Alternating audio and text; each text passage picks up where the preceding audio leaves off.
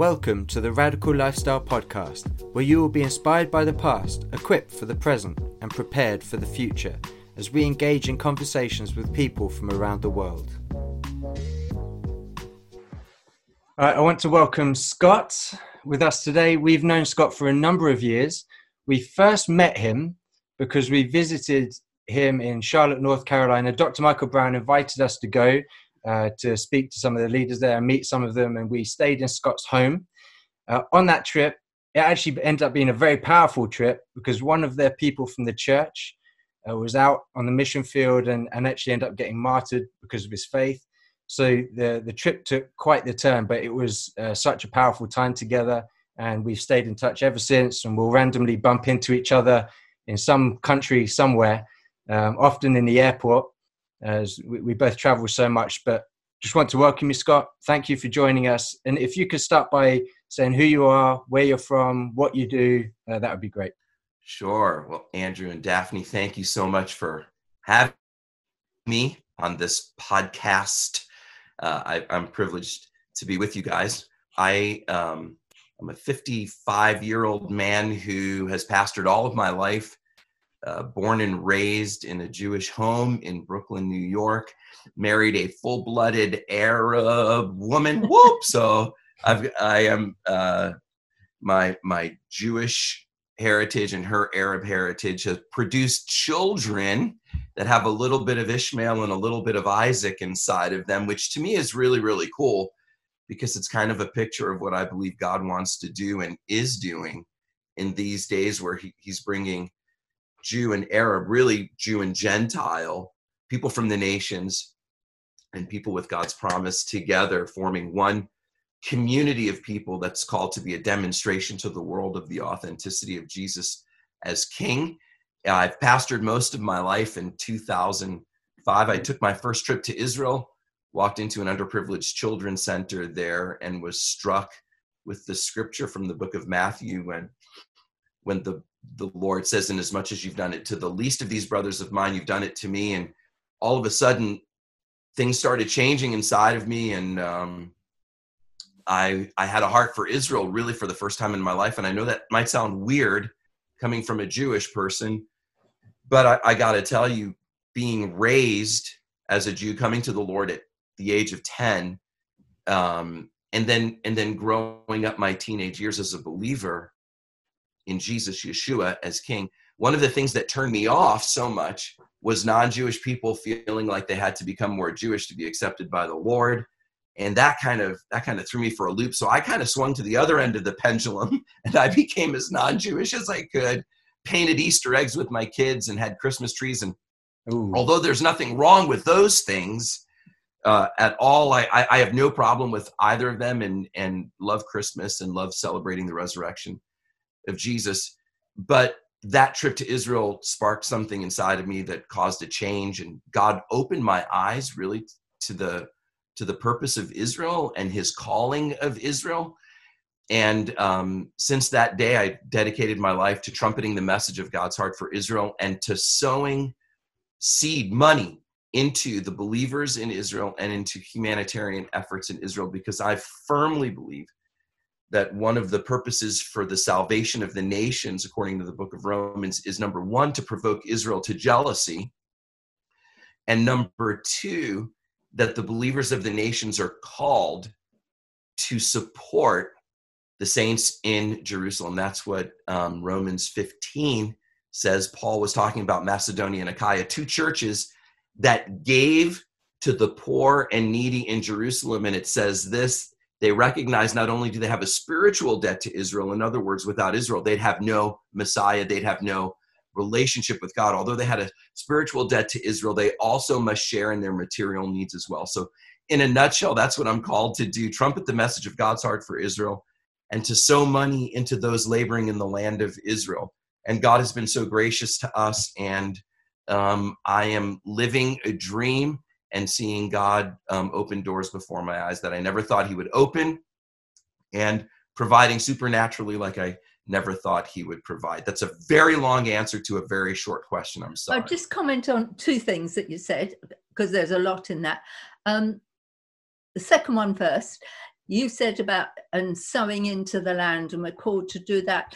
I find it often heartbreaking when I hear, and this is one actual comment, um, but I hear many of it, all these Christians come um, to the land and they say how much they love us. And, and this is one organisation, one group of people who are going out feeding Holocaust survivors and, and caring for them. And they said, but if they love us, give us money to buy the food. Mm. As if, you know, these words are going around, we love you and we support you, and they're going, but but we are struggling to find the money to feed these people, to care for the poor. Yeah. I mean, they, they didn't say these to people's faces, but they said it to us behind the scenes. And I thought, yep. You know, it's so interesting. We talk about being apostolic. It's a little bit of a buzzword today, apostolic this, apostolic that. Paul, who was the apostle, he calls himself the apostle to the Gentiles. I mean, he's a the Jew of Jews. Yeah. Calls himself an apostle to the Gentiles after his amazing salvation experience, and the Lord opened his eyes to Yeshua as king. He then goes to all of the churches in the nations. He would travel to all these churches that were birthed as the gospel goes to the nations. And one of the things he would do is he would raise a collection to bring back to Jerusalem. So it's interesting, because if you ever are in church and the pastor starts reading scriptures about why it's important to give in this particular offering, many of those scriptures have everything to do, interestingly, I mean, I, I don't think it's irrelevant that it, they'd be shared in churches today, but the, the foundation of most of those scriptures is Paul, who's going to receive money to bring back to the saints in Israel, which is a remarkable thing. And it's something that I think is really necessary. It's something that we have to see revived in the church today, because I believe that as we give, God's Spirit is poured out. And I I, I don't think we were supposed to be heading in this direction necessarily, but I've got to tell this to you. Yeah, yeah, I'm no, not sure. We have no direction. Okay, well, good. I'm not sure when this podcast is going to be airing, but when we're recording it today, this evening is the beginning of Shavuot, the Feast of Pentecost. Yeah. And, and, and think about this for a second. Pentecost happens in Acts chapter two. The Spirit falls on the on the on the believers in the in the upper room. I don't know how what were there, one hundred twenty that were there for ten days or however long it was, all together in one accord. The Spirit comes down, and and and those who were gathered, the Jewish people who were gathered in the upper room, and Jerusalem was filled with Jewish people, because this was one of the three feasts where every Jewish man was required to be in Jerusalem.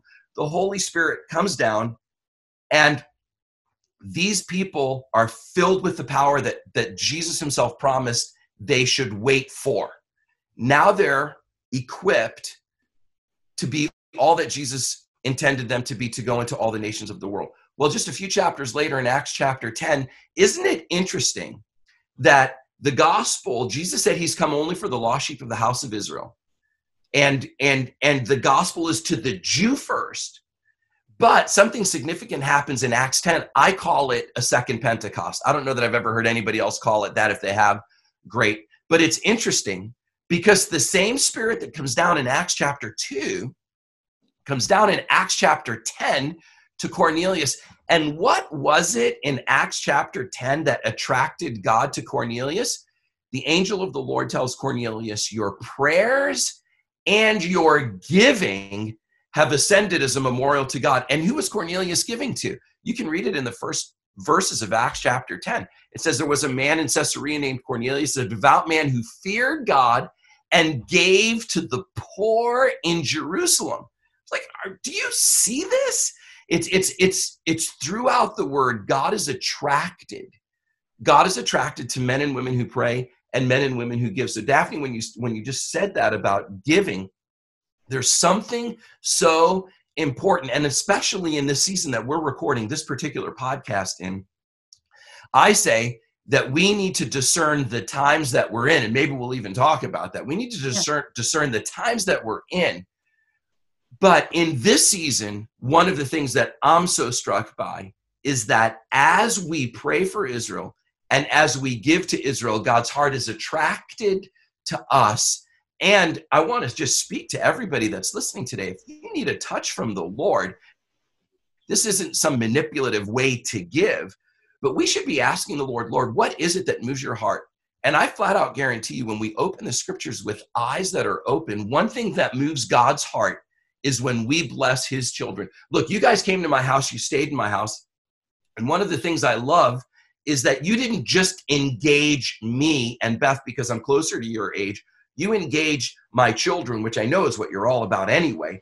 But as a father, seeing my friends take interest in my children opens up my heart to them immediately. And it's like, I love you. Even, even if I don't like you, you're engaging my children. I love you. You're wonderful. How much more does it touch God's heart when he sees his children engaging his firstborn son? That's what the scripture calls Israel, God's firstborn son. And unfortunately, through the ages, the church has not only not engaged Israel, but they've turned their backs on Israel. And we're in a season right now Uh, where I believe God is calling the church to live up to all that he's destined them to be, namely provoking Israel to jealousy by loving them, by giving to them, by praying for them. Uh, and I'd like to take that thought um, really close to literally, close to home, and say one hundred percent what you say, and let's take that even further. Um, Our own story is that from I was raised with a heart for Israel. My parents went out um, and they prayed in Israel. Um, I, I can't remember how far back, but it would have been way, way back. And I raised my children with a heart for Israel. It was um, a part of, it's the part of the D N A of our family. It's not something that, that became as an extra. And when um, the Scuds fell on Tel Aviv, you know, many years ago, I remember Andrew and Danielle were quite young, and I said at breakfast to them, this has happened, and I got them to sit down, I got them to write a letter to the Jewish people. I called, I found a synagogue in, uh, uh, in near London, got their address, we posted the letters, and the synagogue actually put their letters in their magazine. But I think, you know, taking it back, right back into families, if there's parents listening, or that, that this is an integral part of raising our children. It isn't an extra they need to go to the church to find out about or be taught in a lesson. It, it's a culture of the Bible. It's a culture of, of, of the man who we serve and the man who we love, our Jewish Messiah. And it grieves me when it becomes an extra to it. It, it becomes a topic.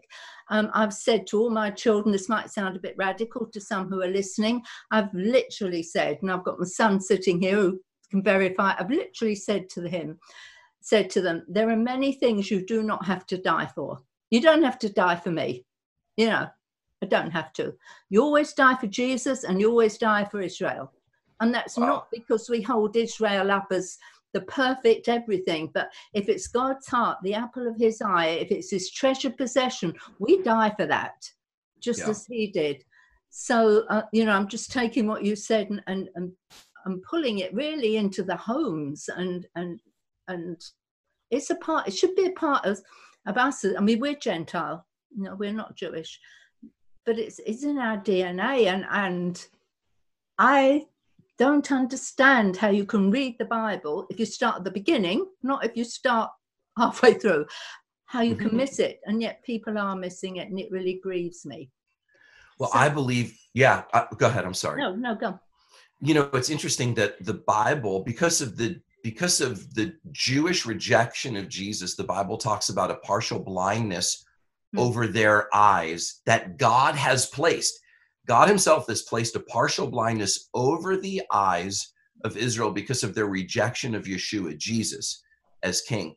Now, as the church um, has matured, it seems like there's a blindness over their eyes with regard to Israel's place in the heart of God. God placed a blindness over Israel, temporary and partial blindness over their eyes, until the fullness of the nations has come in. And then the Bible says all Israel shall be saved. Well, the fullness of the nations, nations is another word for Gentile, and Gentile isn't a bad word at all. No. Gentile simply means nations. But it's so interesting that when Gentiles come to the knowledge of Jesus as King and Messiah of Israel and Savior of the world, we are now one new family. In the same way that my kids are both Arab and Jew, they've got both of that in there. Um, you and I are talking, Gentile and Jew, we're, but God doesn't look down and see um, Andrew and Daphne, the Gentile, and Scott, the Jew. He sees three of his children. We're one family. We're one new man. And Israel is part of that family. They are not seated, though, at our dinner table. It's like when we start dinner in our home, if one of our kids who are in our house are not at our table, we will not eat. Beth will say, Scott, can you please go up and call Olivia, tell her we're ready to eat. We don't start eating without all of our kids at the table. We don't take a family vacation unless all of our kids are in the car ready to go. There's a, a famous Christmas movie called Home Alone where they forget one of the kids at home. Well, that's that's tragic. And, and, and no earthly parent would think about leaving a child because they're not sitting at the table or because they're not in the car ready to go to the airport. In the same way, how can we continue just functioning as the church, as sons and daughters of God, without having Israel seated at our table? What part of our family is missing, and therefore, I believe that God is simply looking for sons and daughters who would grab that burden and say, wait, part of my family is missing. They're, they're not all here. And I'm telling you, that touches God's heart. And if we want to see God's blessing on our lives, we need to embrace the things that he embraces. And that's why he says to Abraham, his name was Abram before it was changed to Abraham, in Genesis twelve, I will bless those who bless you. Why? Because Abraham is birthing a, God is birthing a nation through Abraham that's going to bring salvation to the nations. And when, when we bless that nation, God blesses us. That's why Cornelius was blessed. That's why the Spirit of God fell on his house, just like it fell on the Jewish people in the upper room. And that's why in this season of Pentecost, I'm so excited, because I believe that God is going to be doing something brand spanking new. And it's very interesting that we've all been confined, the entire world, confined in their homes for two months now or three months. I don't even know how long it's been. Two it's years. All, how, say, say that again? Two years. Two years, yeah. It feels, it feels like two years. But God, God is doing something. This is an important season that we're living in. And it, because we're, we're getting ready in the natural to just kind of come out. You know, I, I, I don't want to spiritualize the word too much or, or take too much out of it. But it's very, very interesting that Jesus, um, before he ascended into heaven, he told his disciples, he it's the Bible says he opened his disciples' minds to understand the scriptures. It's either at the end of the Gospel of Luke or the Gospel of John. You guys probably know. I think it's the Gospel of Luke. Jesus opened the disciples' minds to understand the scriptures. You would think that that would have equipped the disciples and prepared them to go out. I mean, for goodness sakes, now they understand the scriptures just like Jesus does. But that didn't equip them fully, partially. Then he says, but wait until you receive the power from on high. We can have all this scripture knowledge. We can have, we can know the scriptures like Jesus does. But without Pentecost, without the Spirit falling, without us being filled with the Holy Spirit, we're not fully ready to go out into all the world. And I believe that even as we've been in this period, you know, between Passover and Pentecost, it's it's it's like this preparation period. I believe that the Lord wants to pour out his Spirit in a fresh way across the earth to equip us to see Israel saved and the nation saved. I'm sorry, I feel like I'm yapping. No, no, no, no, it's, no, I, uh, it's good. So I, I just wrote a, an article um, yesterday. Um, I called it The Wilderness Romance. Oh, I love it. In Hosea two, uh, verse fourteen. And it, I find it kind of funny, because it, it's, it's God speaking to the Jewish people.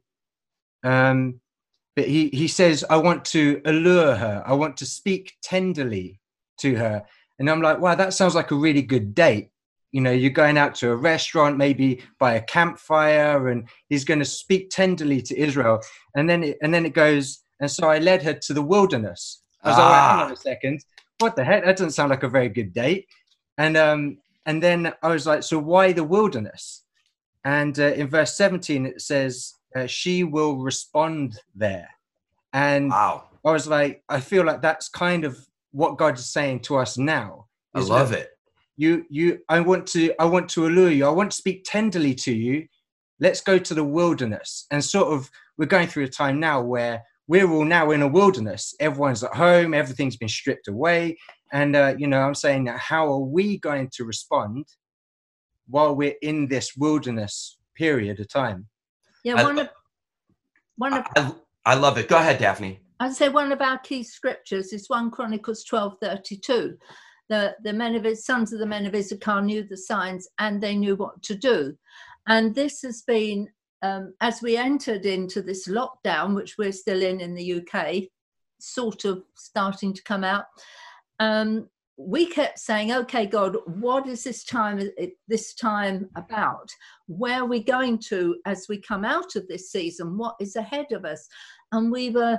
We have just hung on to this scripture, really, saying we only want to move according to the signs of the times, which many people are talking about, but not many are saying, and what to do.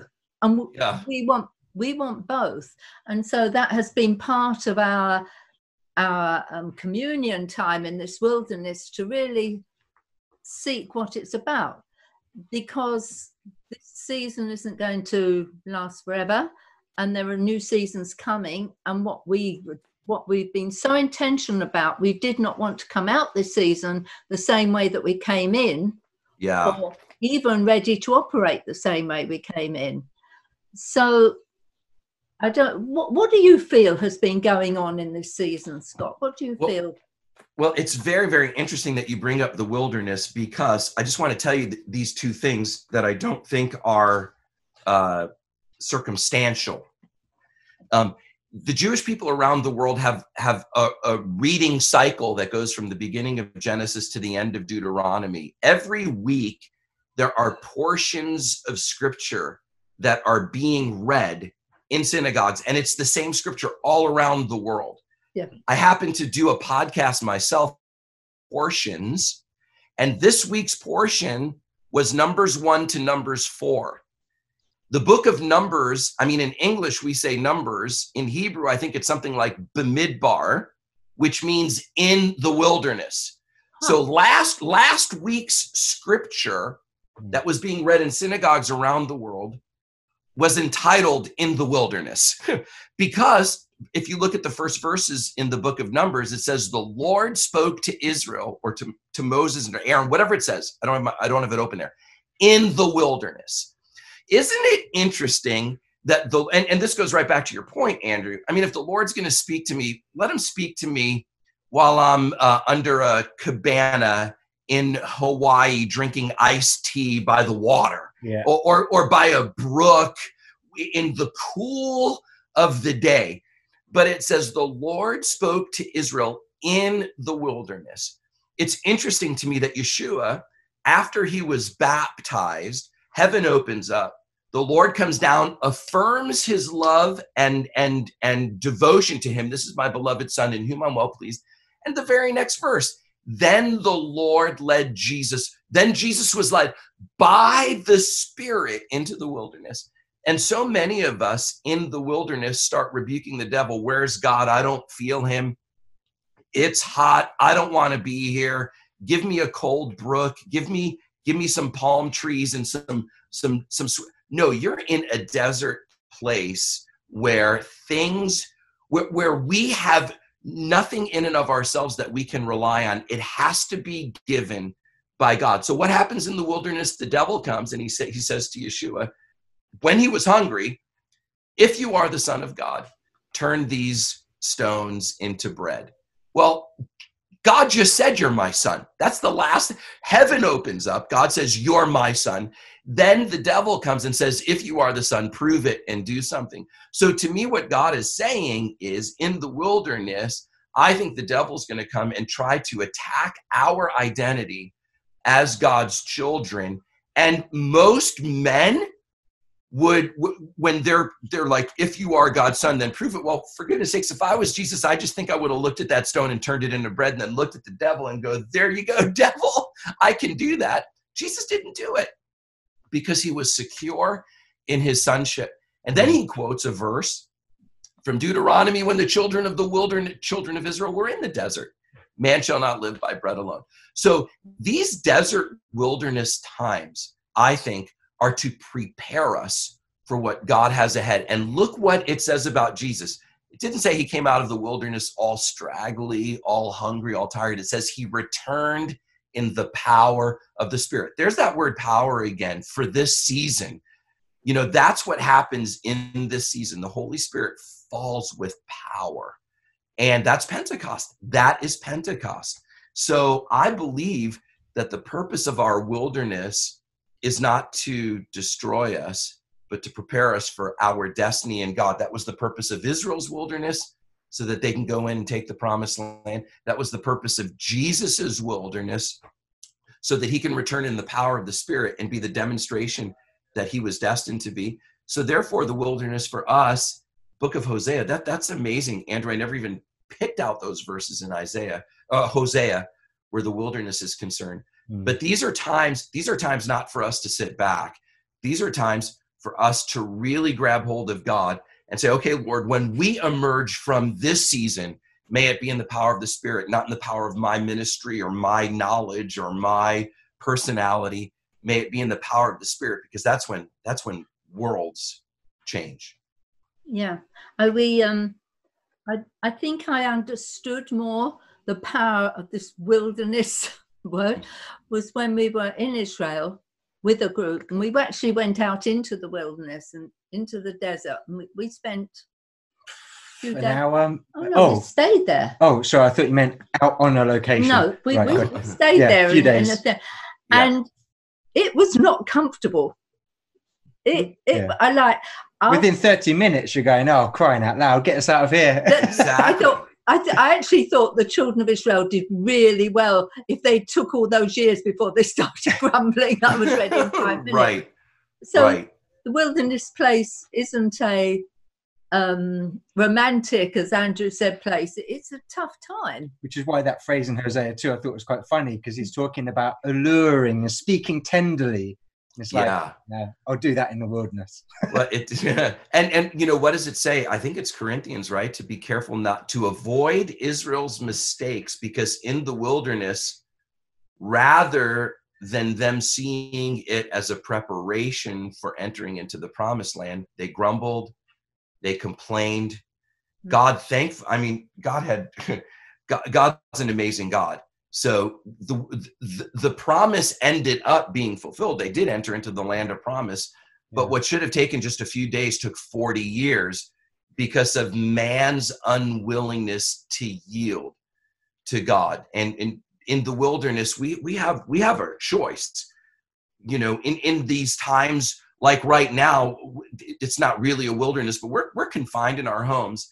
How many people are grumbling and complaining, and or how many people are crying out and saying, Lord, please use this time in my life, ground me, prepare me for whatever you want to do when we emerge from here. So, so the wilderness is a place to test you. And when God tests us, it's not for our failure. You know, I have I have a daughter who's ten who was just being tested last week by Beth. Our school year here in the United States has ended, and Beth homeschools my daughter, Olivia. So last week was a time of testing. And as a mother testing her daughter, it wasn't for the purpose of seeing her daughter fail, but to determine where my daughter was in her learning. So, so testing reveals really what we are made of. And, and so that's why the Lord tests us. It's not, it's not to kill us. It's sometimes to show us, hey, listen, we have, we have a long way to go. We've, we've, we've got to, we've got to study a little bit. We've got to, we've really got to get our roots grounded. So the wilderness time is really a time where our true identity, our true uh, maturity is going to come out. And God wants these wilderness times to be a, a, a time of us maturing. So anyway. Yeah. So I want to give it a little twist on that, in that, um, you know, they they were in the wilderness and they were tested, and they one generation didn't enter the land. And uh, we are very conscious of a generation that's coming up behind us that is going through this testing time with us, that don't have a clue, really, many of them, what's going on. They have no idea of prophetically what is to come. We're, we're walking them into an era that they are very unaware of. And I would say the vast majority that we speak to, and when I'm talking speaking, I'm saying on platforms and things like that, really do not have a proper or even a beyond superficial idea of the return of the King. Hmm. That, that they, if you say to them, do you know that he is returning? It's, yeah, but they don't. They don't really, really know. They don't really, really know that their bridegroom's coming. They don't know that the one who's coming to rule and reign is coming. They don't know that he's coming to a real city and a real nation and a real mountain, and that there's a fight over that. They don't, they, they don't know, Scott. So many of them don't know, because our generation is not telling them. And to me, that leaves them so vulnerable, so vulnerable as, as the years unfold, that they don't understand what the battle's about that, that's going on. When the shaking of the nations really takes hold, that they, they're not going to understand that it's okay. They have a king that they can follow. They have a king who loves them, and they have the king who has the power. And so, you know, my heart is, our heart too is, as we're in this wilderness time, we need to go through this time with the next generation. They're not detached from it. We're meant to do this together. Yeah, I, I agree. I think one of the um, one of the amazing things about God, calls himself the God of Abraham, Isaac, and Jacob, which yeah. is kind of an interest. He doesn't call himself the God of Abraham no. or the God of. He he specifically talks about layers of generations. Yeah. So he's the God of Abraham, Isaac, and Jacob. What he instructs his children to do is, like, if you just read about Passover, one of the reasons why God desires for his children of Israel to celebrate Passover every year is so that the fathers can tell the children. It, if you look at, at the instructions that God gives in Exodus, he says, we're doing this so that when your children come to you, you can tell them what God has done. So it's it's it's it's like a retelling to our children and our children's children the stories of what God has done. The word remember is a key word throughout Scripture, especially where God and Israel are, are concerned. Remember the deeds of the Lord. Remember what I have done. In one of the Psalms, I think it's seventy-eight, the sons of uh, the sons of uh, Ah, the, the Bible says they were archers equipped with bows. It wasn't the sons of Issachar, the sons of, I'll get it for you before this podcast is over. They were archers equipped with bows, but they turned back in the day of battle because, who? No, I just remember that they turned back in the day of battle, but I can't remember who they were. Because they did not remember the deeds of the Lord. And yeah. that's what happened. Listen, as soon as Israel went into the wilderness, they forgot. They forgot how God parted the sea.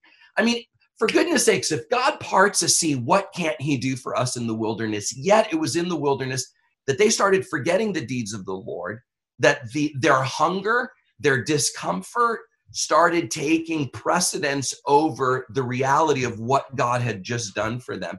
So it, I think, Daphne, we really have to start remembering what our role as the older generation is for the younger generation, to remember the deeds of the Lord. I don't know why people are not living with the reality that Jesus is coming back. I don't know why that's happening. I don't know how many generations it's been that way, but certainly as parents, earthly parents, or, or parents with spiritual children underneath us, we have got to start talking about remembering what God has done in our lives and relaying to the next generation of all that God's promised that he was called to do. You know, you, you can I just bring up something about the sons of Issachar for, for yeah, a yeah. second? So it's really interesting. You know, you brought up this verse in uh, the book of Chronicles. You know, um, it's First Chronicles chapter twelve. Um, when when all the, it talks about all these numbered divisions. So you've got the sons of Judah, sixty-eight hundred equipped for war. That's a lot of guys. You've got the sons of Simeon, seventy-one hundred men of valor. You've got the sons of Levi, forty-six hundred, thirty-seven from Aaron's house, three thousand from Benjamin, twenty thousand from Ephraim. All these warriors, thousands and thousands. And then you have this verse that you alluded to, verse thirty-two, it says, and the sons of Issachar, men who understood times with knowledge of what Israel should do. Their chiefs were two hundred. So here, here, you know, you've got the smallest contingency, two hundred, compared to thousands. You've got the warriors who you would think are the people that you really want in front of you when you're going into battle. And then right smack in the middle, you've got this, what seems like this insignificant group of people who knew and understood the times. Most, most people, when they go into battle, I'm telling you, they're going to take the biggest, strongest, mightiest men, and they're going to go in, and they're going to overlook men who know and understand the times. If I'm if I'm choosing my football team in America, football is is played with with pads. I know football where you guys are from is is like this wimpy soccer game, but that's okay. American football, you when you look at these guys that are on the line, these guys are monsters. I mean, they're monsters because in man's economy, man is going to choose the biggest, the strongest, the meanest. In God's economy, it's altogether different because he's looking not just for physical strength. As a matter of fact, when God chooses, he doesn't choose the strongest. He chooses the weakest to confound the strongest. When when when when Israel was was looking for a king and Samuel comes to Saul's house, uh, Sam, no, I'm sorry, Samuel comes to uh, Dave Jesse's house to choose a king, Jesse puts all of his oldest and mightiest in front of him. And, and, and Samuel goes, is this everybody? He goes, no, there's one left, but he's a shepherd. And, and, and, and he said, bring him to me. And when, when he sees David, who was shepherding the flock, the lowliest of jobs, when God saw Moses, when he was shepherding the flock in the wilderness, the backside of the desert, the lowliest of jobs, God says, okay, I want you, because there's something about the wilderness that prepares us, like, like we've said. And God chose, and he didn't choose because of our brute strength. He didn't choose Israel because they were the biggest. He chose them because they were the smallest to show what he can do. So the sons of Issachar, yeah, equipped with understanding the times. That's really what God is looking for. And I'm so encouraged that that's a, that's a theme that you guys are trumpeting. Because when we know, I, you give me men who understand the times, and um, I know that if I'm walking in the Spirit, those are going to be the guys that I'm going to choose to be with me. I mean, I need the fighters, I need the warriors, but in God's economy, we can't forget about the things that are important to God. Well, and if you if you use your analogy of the the American football team, you know, you have the brutes, the the big, powerful people on the field, but what's behind them? You have the smaller group of people with the strategies, people you hope understand the signs of, yes, the other team, of the opponent, to mobilize the force which is on the field. So yeah, even in that analogy, you have the signs of the times people, and you have the brute force on the front. Yeah. So true. By the way, Psalm seventy-eight is the sons of, uh, oh, I just, I just had it. Hold on one second. The sons, the sons of Ephraim. Let me just read this to you. Yeah. Uh, Psalm seventy-eight, verse nine. The sons of Ephraim were archers equipped with bows, but they turned back in the day of battle. Verse eleven. They forgot his deeds and the miracles that God had shown them. Anyway, I'm sorry. Go ahead, Daphne. No, I um I love one of my favorite scriptures. Favorite, um, although it can change from year to year, but it's lasted quite a few years, is where it says in the Psalms, God took David from the sheepfolds to be a shepherd of his people Israel. And how often he talks about the people he called to shepherd his people Israel. But I love that verse about David, took him from the sheep pens to shepherd his people Israel. And um, I just love that verse. Isn't it interesting? Isn't it interesting that when you look at the one who God has entrusted to lead his people, it was the, the, the, the common theme is shepherd. I mean, Jesus is called the great shepherd, right? He's, he's the shepherd. And in biblical times, we have to understand that the shepherd was the lowliest of jobs. I mean, it's not like we think today. The shepherd was the bottom of the barrel as far as employment goes. If you were a good Jewish mother, you wanted your son, today you want your son to be a lawyer or blah, blah, blah, you know, a doctor. You, you want them climbing the ladder. Well, God, God is not looking for that. God is looking for the shepherd. Moses, I mean, Moses at eighty, he was beyond his prime in the wilderness, shepherding sheep. Uh, David, uh, exactly the verse that you just brought up. Jesus, the shepherd of the sheep. And, and the shepherd, the, the that quality, I do love the brute men on the front line, but that quality has nothing to do with brute men on the front line. That quality has everything to do with serving, because Jesus said, you know, the Gentiles, Lord, their, their leaders lorded over them. Not so with me. I've not come to be served, but to serve. That's the quality of a shepherd. And that goes right back to, you know, who, who is it that God's choosing? Is he choosing the richest, the most influential? No, he's looking for men and women who would simply serve. Man, we've kind of we've kind of touched on a bunch of stuff. I'm sorry if I'm leaving no, no. straight. I mean, related to this as well, we often have people saying to us, "Oh, I wish I could do something like you," or "I wish I could travel the nations." And and we always say to them, "God's not looking for that. God's looking for faithfulness." And yeah. so, whatever it is that you're doing, if you know what, that that is what God has asked you to do, just be faithful in that. That's what He's looking for. I love it. People that will serve Him faithfully. So, I, I want to, before we finish, put a generation to generation stamp on the end. You know, Great. We talked about being in the wilderness and the Israelites going forward and they're grumbling, et cetera, et cetera. And it had an outcome. The outcome was that that generation did not enter the land. God had to prepare another generation. And um, and I, I was actually, I put something on my Facebook the other day, a picture of us on a, on a rooftop in Brazil. And I was speaking to leaders who were watching on television all over the city. It was an amazing, amazing experience. And I said this to them.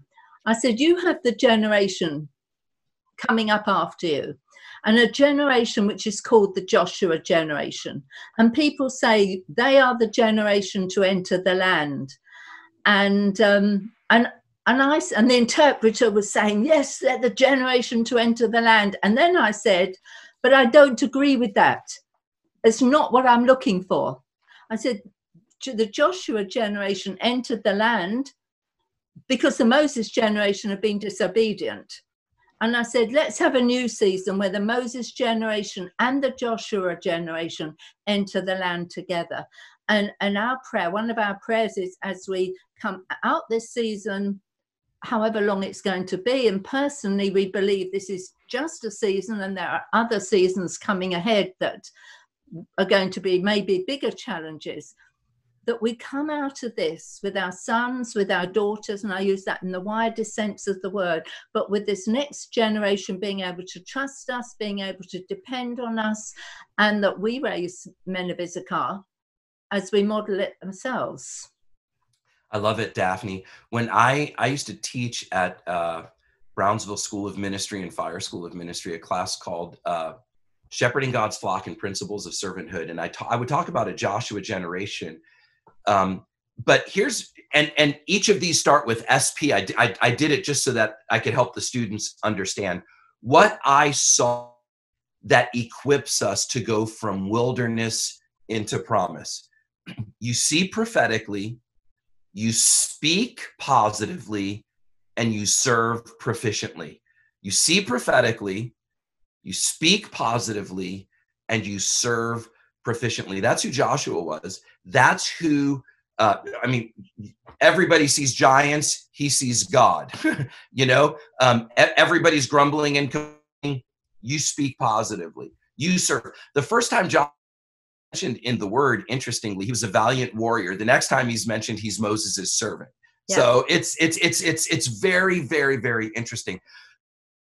The Joshua and the Moses generation enter together is going to require something of a Moses generation that is not living for themselves, but living for the generations to come. Exactly. A, right, a righteous man leaves an inheritance for his children's children. That's yeah. Proverbs. That's who God is. He's not thinking about Abraham. He's thinking about Abraham, Isaac, Jacob, Joseph, all the way down the line. So I am with you. Let's see generations enter into promise together as, as the Moses generation grabs hold of that Joshua generation and invests into them, knowing that our destiny is their destiny as well. Yeah. Amen.